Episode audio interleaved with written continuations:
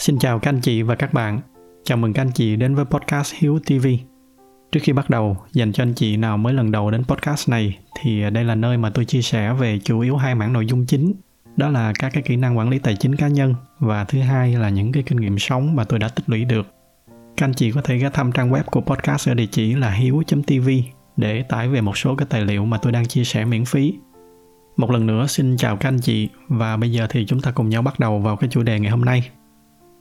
Trong tập ngày hôm nay tôi sẽ chia sẻ với các anh chị một cái góc nhìn về tài chính cá nhân. Góc nhìn này thật ra thì nó cũng không có gì mà quá đặc biệt, nhưng mà nó đã giúp cho tôi rất là nhiều trong cái hành trình xây dựng tài chính cá nhân cho bản thân mình. Thì ở trong cái ví dụ này, chúng ta sẽ có hai cái hình ảnh. Một cái hình ảnh là của người thợ săn và hình ảnh thứ hai là của những người nông dân. Ở một bên, chúng ta có nhóm những cái người thợ săn là những cái người mà mỗi sáng thức dậy họ sẽ chuẩn bị cung nỏ, rồi họ đi vô rừng sâu để mà săn bắt thú. Cuối ngày săn bắt thì họ bắt được con gì, họ sẽ ăn con đó. Cuộc sống của họ nó đơn giản và nhẹ nhàng. Có bữa nào thì ăn bữa đó. Nhưng mà rủi một ngày nào đó, chẳng may cái khu rừng đó nó bốc cháy, thì cái nguồn lương thực duy nhất của những người thợ săn này nó sẽ không còn nữa. Lúc này thì cái cuộc sống của họ sẽ gặp khá là nhiều khó khăn. Bên cạnh đó thì à, chúng ta sẽ có những người nông dân đây là những người mà họ chấp nhận chịu cực ở trong một khoảng thời gian để mà gieo trồng. Những năm đầu khi mà cây chưa lớn thì họ sẽ không có gì để ăn. Trong khi bản thân họ thì vẫn phải liên tục chăm sóc, chưa kể là còn cái rủi ro là cái cây nó sẽ bị chết giữa chừng nữa. Nhưng mà đến một lúc nào đó cái cây nó đủ lớn, nó bắt đầu nó cho trái, thì từ đó đều đặn ngày nào họ cũng sẽ có trái để mà ăn. Và nếu một lúc nào đó cái lượng trái nó đủ nhiều thì họ sẽ không còn phải lo về cái việc thiếu lương thực nữa họ sẽ có thể yên tâm tận hưởng cái cuộc sống của mình, thậm chí là có thể nghĩ tới cái việc là cho bớt ra xung quanh. Tất nhiên đây chỉ là một cái ví dụ hình tượng, chứ nó không phải là nhằm cái mục đích để mà chúng ta ngồi phân tích sâu xa vào từng cái chi tiết của nghĩa đen. Nhưng mà thông qua cái ví dụ này, khi mà chúng ta nhìn ra xung quanh, chúng ta sẽ thấy là trong cuộc sống ngày nay, xung quanh chúng ta có rất là nhiều người thợ săn. Chỉ khác là thay vì đi săn thú để mà kiếm bữa ăn hàng ngày, thì à, chúng ta đi đổi thời gian đổi sức lao động để mà có lương hàng tháng. Nhưng mà tụ chung lại thì nó cũng vẫn là có tháng nào xài tháng đó. Và cũng giống như những người thợ săn kia, chẳng may đến một lúc khi mà cái khu rừng nó bốc cháy thì chúng ta sẽ lại gặp khó khăn. Và không nói đâu xa, chính cái đợt đại dịch lần này là một cái đợt cháy rừng như vậy. Có rất là nhiều người mất việc, nhưng mà lại chưa kịp gieo trồng bất kỳ cái cây nào. Thành ra họ lâm vào rất là nhiều khó khăn nhưng mà bây giờ nếu mà chúng ta đào sâu hơn một chút vào cái hình ảnh của những người nông dân kia, thì chúng ta thấy là họ vẫn phải đối mặt với những cái vấn đề rủi ro như là mất mùa, hạn hán.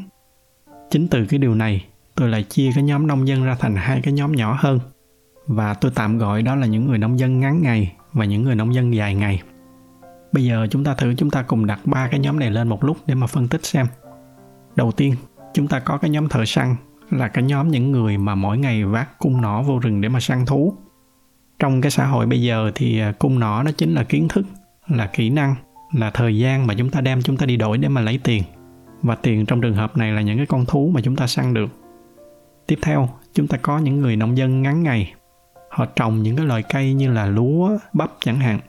Ở trong cuộc sống hiện đại, đây có thể là những người mà họ có những cái công việc như là họ làm freelance, có một cái quán cà phê để kinh doanh có một cái shop để bán hàng, ví dụ như vậy. Thì những người này về cơ bản, họ vẫn phải thức dậy hàng ngày để mà đổi thời gian và công sức để có tiền. Và cuối cùng, chúng ta có nhóm những cái người nông dân mà đã trồng được những cái cây ăn trái thật lớn như là dừa, xoài hay là sầu riêng chẳng hạn. Tất nhiên, nói ở một cái góc độ nào đó thì những cái cây này nó vẫn cần có cái sự chăm sóc chứ không phải là không nhưng mà bởi vì chúng ta đang dùng những cái ví dụ hình tượng, nên chúng ta tạm đồng ý đây là những cái cây ít phải chăm sóc hơn. Và đây chính là nhóm những cái người mà đã có những cái khoản tích lũy, có những cái nguồn thu nhập thụ động đủ lớn để mà họ không còn phải làm việc nữa. Nhưng mà các cái nguồn thu nhập kia, nó vẫn đủ để mà có thể nuôi sống được bản thân và gia đình của họ. Bây giờ thì à, chúng ta cùng nhau chúng ta phân tích vì sao mà đại đa số mọi người đều rớt vào cái nhóm đầu tiên và không thoát ra được. Thì à, theo tôi ngoài cái lý do là từ chính phía bản thân họ, thì nó còn một cái lý do nữa là bởi vì xã hội. Dù là vô tình hay là cố ý không biết, nhưng mà xã hội đã thiết kế theo một cái kiểu mà nó hướng mọi người đều trở thành thợ săn hết. Chúng ta thấy là ở trong nhà trường, chúng ta được dạy rất nhiều về những cái kỹ năng chuyên môn. Tương đương với cái cách là người ta dạy cái cách để mà xài cung nỏ trong cái ví dụ nãy giờ. Nhưng mà chúng ta lại rất ít hoặc thậm chí là không hề được dạy về tài chính cá nhân và các cái kỹ năng về đầu tư cũng như là những cái mindset về cái việc tích lũy và đầu tư. Đó là trong nhà trường, đến khi mà ra ngoài xã hội thì chúng ta lại bị kéo vô cái vòng xoáy tiêu dùng, được khuyến khích là có bao nhiêu xài bấy nhiêu, thậm chí là xài hơn cả cái mức mà mình có thông qua cái việc là dùng thẻ tín dụng hay là vay mượn. Đây chính là những cái khái niệm về consumerism rất là phổ biến ở trong cái thế giới ngày nay. Khái niệm này thì tôi đã có lần tôi giải thích rất là kỹ ở trong cái tập về cuộc sống tối giản. Tôi sẽ để cái link cho anh chị nào chưa xem thì có thể xem lại và cái kết quả cuối cùng đó là chúng ta bị cuốn vào cái vòng xoáy là cứ đi làm, rồi tiêu xài, rồi nợ nần, rồi lại tiếp tục đi làm để mà trả nợ, rồi lại tiêu xài. Cứ như vậy mãi không thoát ra được. Và cái giá trị lớn nhất mà nhóm này bị mất chính là cái sự tự do. Một khi mà đã chọn con đường này thì chúng ta bắt buộc phải đi tiếp, dù là có muốn hay không. Cứ một ngày 8 tiếng, một năm có 12 ngày phép, mỗi năm tăng lương 1 đến 2 lần. Cứ như vậy dù có muốn hay không thì chúng ta vẫn phải tiếp tục đi. Và nhìn sang cái trường hợp của những người nông dân ở trong cái nhóm thứ hai, thì thật ra nó cũng không khác cái nhóm thợ săn là mấy chỉ khác là thay vì đi làm cho người khác, thì bây giờ chúng ta đi làm cho bản thân mình. Thoạt nghe thì có vẻ những người này sẽ có được thêm đôi chút tự do, nhưng mà thật ra thì cũng không hẳn. Thậm chí là có khi là những người này còn mất tự do hơn, bởi vì tuy là bây giờ họ không có ông chủ nào, nhưng mà họ lại có một cái ông chủ cao nhất ở bên trên đó là tiền. Những người này về căn bản thì họ vẫn phải đang đi làm việc cho tiền. Họ mà nghỉ bán ngày nào là mất thu nhập ngày đó. Kể cả là có công ty riêng, có nhân viên thì họ cũng không dám nghỉ. Nghỉ lâu một chút không khéo công ty nó phá sản luôn. Và một khi mà vẫn còn phải làm việc cho tiền, thì bất kể là dù đó là công việc gì, chúng ta có đi làm cho người khác hay không, bất kể là cái công ty mà chúng ta đang có, nó nhỏ hay nó lớn nhưng mà một khi mà mọi thứ nó vẫn cần phải có cái sự xuất hiện của chúng ta, nó mới hoạt động, thì đó vẫn không phải là cái thu nhập thụ động. Khi đó chúng ta vẫn là một người thợ săn. Chỉ khi nào mà chúng ta bắt tiền nó làm việc cho chúng ta, thì lúc đó chúng ta mới bước được sang cái nhóm thứ ba. Đó là khi mà thậm chí chúng ta đi ngủ rồi, tiền nó vẫn tiếp tục nó đi lòng vòng, nó gom thêm tiền về cho chúng ta. Đó mới chính là lúc mà chúng ta thực sự có được tự do. Và tất nhiên cái điều đó là cái điều mà ai cũng muốn, nhưng mà để làm được thì rất là khó cái lý do thì như lúc nãy tôi có nói, để mà làm được cái điều này, nó đòi hỏi chúng ta phải chịu khó hơn bình thường rất là nhiều. Những cái năm đầu khi mà chúng ta mới bắt đầu gieo trồng, khi mà cây nó còn chưa lớn thì cuộc sống của chúng ta nó sẽ chật vật hơn hai cái nhóm kia rất là nhiều. Và trong cái bài nói chuyện ngày hôm nay, tôi muốn chia sẻ lại với các anh chị một vài cái gợi ý mà có thể là nó sẽ giúp cho cái hành trình của các anh chị nó đơn giản hơn một chút. Những cái kinh nghiệm này thật ra nó cũng không có gì mới đâu. Có thể là các anh chị cũng đã biết rồi cái mục tiêu của tôi chỉ là muốn thông qua kinh nghiệm từ một người đã đi trước và đã từng áp dụng thành công. Để mà thông qua đó, cổ vũ thêm cho các anh chị rằng đây là một điều có thể làm được. Chỉ cần chúng ta có đủ quyết tâm và sự kiên trì thì ai cũng sẽ thực hiện được. Thì à, cái kinh nghiệm này là gì? Đầu tiên hết, đó là chúng ta đừng bao giờ có cái suy nghĩ bỏ việc để ra làm riêng, dù là làm freelance hay là làm startup, với cái mong muốn là được tự do hơn, được kiếm tiền nhiều hơn bởi vì những cái trường hợp này, tôi có thể nói gần như là 99% các bạn sẽ đi đến cái kết cục là sẽ không có tự do hơn đâu.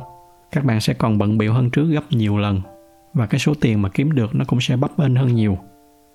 Về cái chuyện khởi nghiệp thì tôi thường hay nói với các bạn trẻ, đó là chỉ khởi nghiệp khi nào mà các bạn thấy là có một cái vấn đề gì đó ở trong cuộc sống mà các bạn có thể giải quyết được.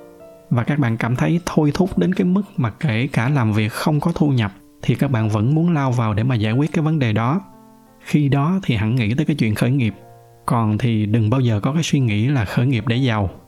Bởi vì thứ nhất, đó là đại đa số trường hợp những người mà bắt đầu với cái suy nghĩ khởi nghiệp để giàu đều sẽ dẫn đến một cái kết quả là sẽ không có giàu. Và thứ hai, đó là nếu mà muốn giàu thì có rất là nhiều cách để giàu dễ hơn là khởi nghiệp. Dù sao thì à, có dịp tôi sẽ chia sẻ nhiều hơn về cái chủ đề khởi nghiệp này. Bây giờ thì quay trở lại cái câu chuyện của chúng ta vậy thì làm sao để mà có thể chuyển sang được cái cột thứ ba? Theo tôi, cái cách tốt nhất đó là chúng ta hãy bắt đầu từ cái cột thứ nhất. Cái lý do là bởi vì đó là cái bước đi dễ nhất. Cái cách đơn giản nhất để kiếm tiền, nó vẫn là bằng cách đi đổi thời gian, đổi kiến thức hoặc là đổi sức lao động để lấy tiền. Tuy nhiên, cái điểm mấu chốt ở đây là chúng ta khởi đầu ở đó, nhưng mà đừng dừng lại ở đó. Và trong cái giai đoạn đầu này, thì hãy cố gắng trau dồi kỹ năng của mình để mà săn được thật là nhiều thú. Khác với cái xã hội ngày xưa, nếu mà chúng ta săn nhiều thú quá, chúng ta ăn không hết thì nó sẽ lại bị hư, rồi chúng ta phải bỏ đi. Còn trong xã hội hiện đại ngày nay, chúng ta rất là may mắn là chúng ta có tiền, là một cái công cụ để mà dự trữ và trao đổi giá trị. Cái điều này thì tôi cũng đã có chia sẻ rất là chi tiết ở trong cái tập số 43 về tiền. Và chính bởi vì chúng ta có một cái công cụ như vậy nên ngay khi mà có dư thì chúng ta phải tìm cách để chuyển hóa nó sang cái cột thứ ba ngay lập tức. Nghĩa là chúng ta phải bắt đầu, chúng ta đi mua hạt giống về, rồi bắt đầu gieo hạt và bắt đầu trồng những cái cây lâu năm. Sở dĩ mà có nhiều người họ bị kẹt lại ở cái cột số 1 hoặc là cột số 2 là bởi vì họ bắt đầu ở cái cột đó rồi. Sau đó thì họ cứ quen, họ bị ru ngủ luôn ở trong những cái cột đó. Mỗi khi mà có dư thì họ lại mang cái phần dư đó để mà tận hưởng những cái niềm vui ngắn hạn mà họ quên đi cái việc trồng cây bây giờ tôi sẽ nói cụ thể hơn một chút. Thì để bắt đầu, trừ khi mà các bạn được sinh ra sẵn ở trong một cái gia đình giàu có và được cho một cái số vốn lớn để bắt đầu thì tôi không nói. Còn không thì đại đa số chúng ta hãy cứ bắt đầu bằng cái việc đi làm cho người khác. Nhưng mà khi mà đi làm thì hãy luôn ghi nhớ trong đầu, đó là chúng ta đang đi đổi thời gian và kiến thức của mình để lấy tiền. Trong đó thì à, thời gian nó có giới hạn, cho nên cái cách duy nhất để mà tăng cái lượng tiền có thể kiếm được là bằng cách nâng kiến thức lên chúng ta đang sống ở trong một cái thời đại mà chỉ cần có một cái máy tính thì chúng ta có thể học gần như là mọi thứ ở trên đời.